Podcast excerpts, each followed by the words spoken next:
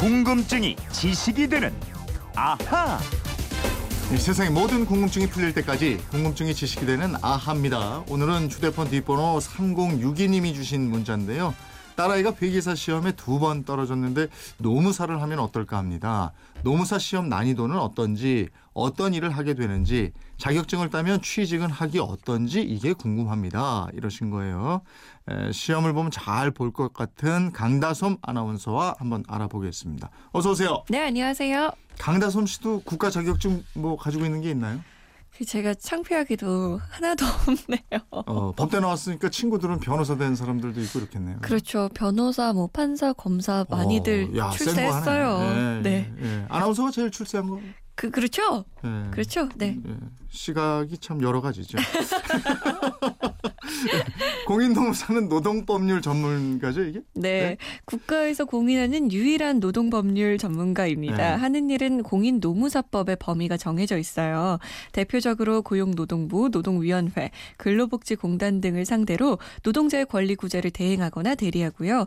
기업을 위해서 각종 인사 노무 관리 상담이나 지도, 작업장 혁신 컨설팅 업무를 하게 됩니다. 그러니까 노동자 편만 드는 건 아니고 네. 예, 회사의 의뢰를 받아서 노사 관련 업무 도 하고 이러는 거죠. 그렇죠.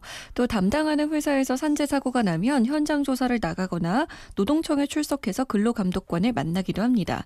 또 노동위원회에서 사용자와 노동자를 대리해서 직접 구두 변론을 펼치기도 네. 하죠.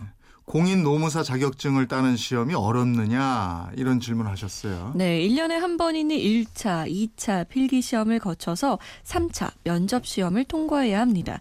1차 시험은 공인 인증 영어 점수를 얻어야 응시할 수 있는데요.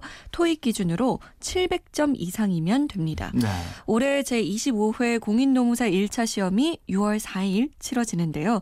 노동법 등 다섯 과목을 보는데 절대 평가로 되고요. 음. 전 과목 평균 60점 이상, 각 과목 최소 40점 이상을 득점하면 합격입니다. 네. 2차 시험은 4과목을 논술형으로 치르는데요. 역시 평균 60점 이상을 맞아야 합니다. 250명을 뽑아요.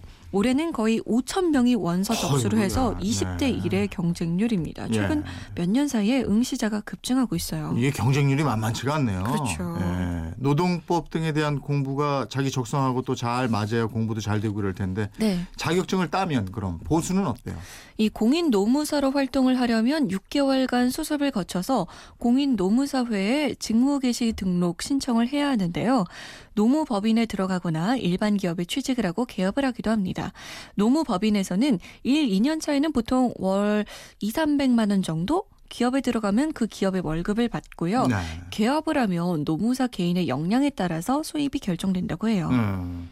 이 공인 노무사 말고 법과 관련이 있는 전문 자격증이 많이 있잖아요. 네. 어, 좀 전에 얘기했던 변호사 외에도 이제 사자가 들어가는 전문 자격증. 네.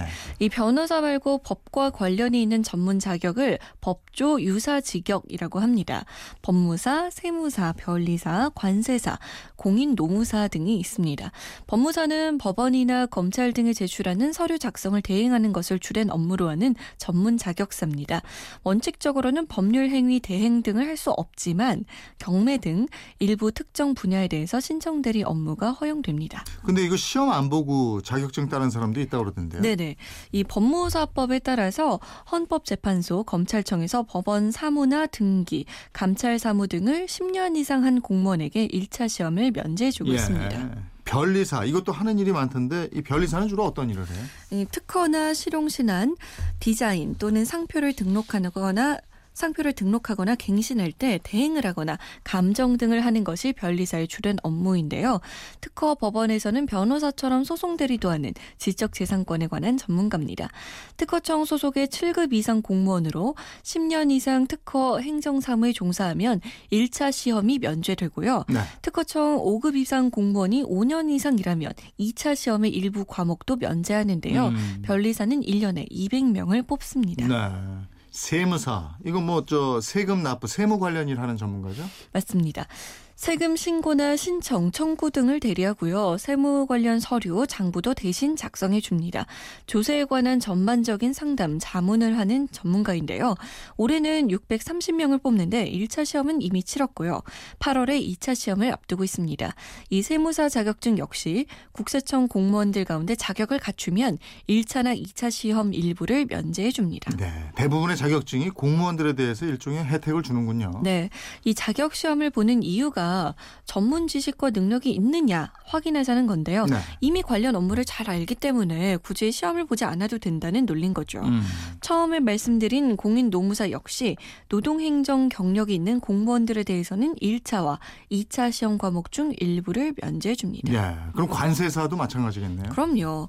이 관세사는 관세 및 통관에 관한 전반적인 업무를 의뢰받아서 대신 수행해 주는 것이 주된 일이고요. 관세법상의 쟁의나 소송 등에 대한 자문, 상담 업무도 하는데요. 역시 관세 행정 공무원은 시험 면제 시험 면제 조항이 있습니다. 그리고 숫자가 가장 많은 공인중개사, 이 부동산 등의 매매, 임대차 거래 등을 중개하는 자격사인데요. 이 공인중개사는 관련 공무원의 시험 면제가 없습니다. 예. 요즘 또 행정사 이게 인기라던데 네. 전직 장관들도 개업한다는 소리도 들렸고. 이 행정사는 행정기관에 내는 인허가 및 등록 관련 문서를 대신 작성, 제출하는 공인 자격사입니다. 행정처분의 신청 및 행정 자문 역할도 하는데요. 법원이나 검찰에 제출하는 서류 작성을 대행하는 법무사와 비슷하다고 보면 됩니다. 그 구청 앞에 가면 행정사 사무소 있고 이렇던데 그 원래 퇴직 공무원만 하던 자격증 아니었어요? 이 1961년에 도입돼서 별도의 시험 없이 10년 이상 경력 공무원에게만 주어졌습니다. 네. 그러다 위헌 판결이 나서요. 2013년에 제1회 공인행정사 시험을 쳤는데요. 2011년 개정된 행정사법이 공포되기 전에 임용된 공무원에 대해서는 시험 면제 규정을 줬습니다. 그래서 행정사는 여전히 전체 자격증 취득자의 99.5%가 공무원 출신입니다. 네. 3062님 궁금증 풀리셨습니까? 선물 보내드리겠고요. 지금까지 궁금증이 지식이 되는 아하 강다솜 아나운서였습니다. 고맙습니다. 고맙습니다.